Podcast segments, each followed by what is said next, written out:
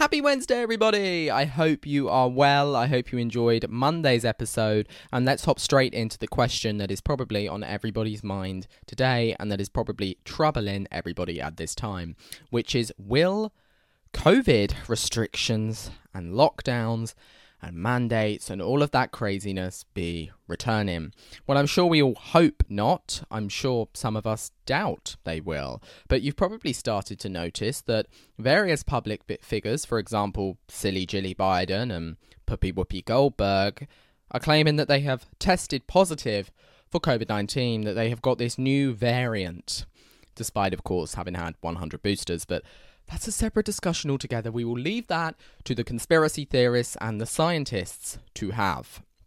Anyway, it's been reported that a new variant called Pirola, which sounds suspiciously like Corona, is here, and COVID cases are supposedly on the rise, with various establishments now bringing back mask mandates and even in some cases the discriminatory, unethical, and completely anti scientific vaccine mandates. In fact, for example, Rutgers University will now require both. They will require mask mandates and vaccine mandates because that makes total sense. So it certainly feels like they are ramping it up again.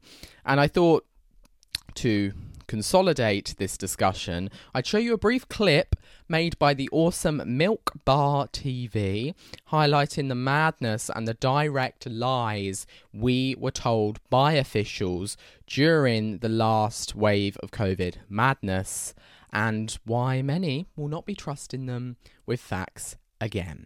Let's take a look at this awesome video allowed to make their own choices. There may be all sorts of different reasons why someone is hesitant to get vaccinated. And therefore, while not forcing anyone to get vaccinated, enforcement measures in place will make sure that everyone is vaccinated. People to have their jobs, to keep their jobs, were forced to have the vaccination. Now, do you retract your statement that they were not forced?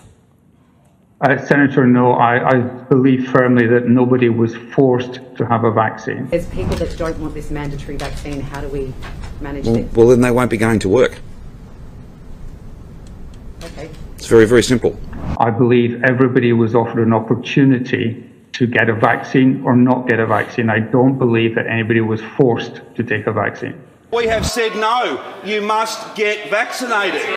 Um, in terms of the vaccine mandates, I acknowledge that it was a challenging time for people, but they made ultimately made their own choices. A vaccine mandate is being expanded to around 40% of all workers. You basically set the two different classes of people. If you're vaccinated or if you're unvaccinated, you have all these rights. If you are vaccinated, that is what it is. So, yep. Hospitality, hairdressers, and gyms can operate at all levels if they ask customers for a vaccine certificate. There was no there was no compulsory vaccination. People made their own choices. And so it follows that if customers must be vaccinated, then so too must the workers.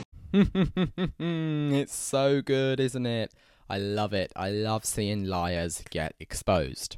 Well, I would like to announce on this podcast on the show today, I would like to set the record straight that I will not be staying in my home if they try and make me. I will not be wearing two masks. I will not be staying away from my loved ones or getting an experimental injection.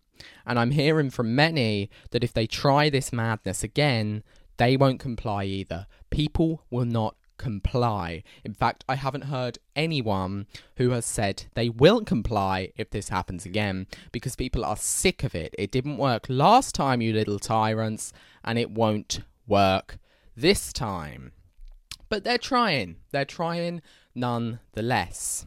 This is, of course, all despite the fact that the recent Cochrane review of masks that I covered on this show basically found that they made little to no difference to the transmission of the virus. This is, of course, all despite the fact that a new study from South Korea shows that some KF94 masks release about 14 times more of a chemical that could pose a risk to human health, that's a quote from the study, than cotton masks if worn straight out of the packet, which decreases by 80% supposedly after being outside outside of packaging for 30 minutes or longer, but the chemical still plays a part, of course.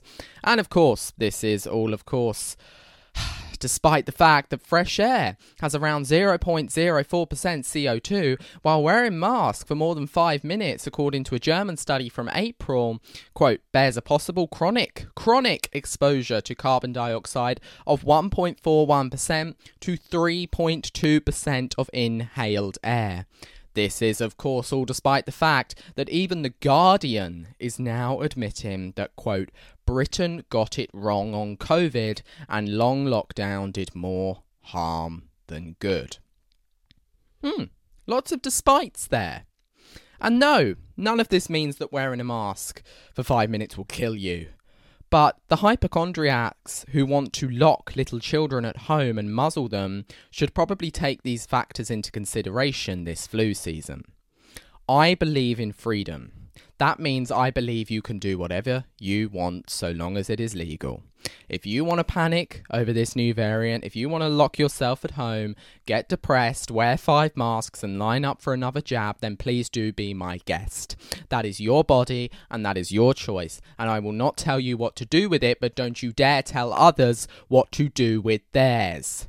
My final message is this Don't you dare try to ruin the lives of children again. Enough is enough. And I think if you do try to do it again, officials, corrupt officials, then parents, families, they will be pissed. They really will. So, my message to the Biden administration, to the UK government, and governments around the world is to stay out of our lives or there, I truly believe, will be civil disobedience. We did it last time. Hundreds of thousands of people marched the streets in a freedom protest against tyrannical measures, and we will do it again, and rightfully so. I'll conclude by reading an article, the name of an article written by the awesomely funny Babylon Bee. Quote, the CDC announces a deadly new election year acron COVID variant. And that is all I have to say about that. Anyway, before we round up the episode this Wednesday, I love a bit of optimism, I love a bit of positivity, and I wouldn't want to end this episode on the negative note of the potentiality of lockdowns and masks and mandates and all this craziness and BS because even though, of course, I do believe people won't comply and people are waking up, so it is a great time to be alive and we should have hope. I still want to end on a more positive note than COVID. So let's take a look at Kari Lake, the awesome Arizona candidate for governor and Trump supporter, who spots a New York Times reporter, if you can call it a reporter or journalist, and has something pretty funny to say to this reporter. Let's take a look and have a laugh, my friends. Which one of you's from the New York Times? You know there's only two genders, right? I just take pictures. There's only two genders, and they know that in Iowa. I challenge the New York Times reporter and the Washington Post reporter to try to milk a cow and then try to milk a bull and see how that goes.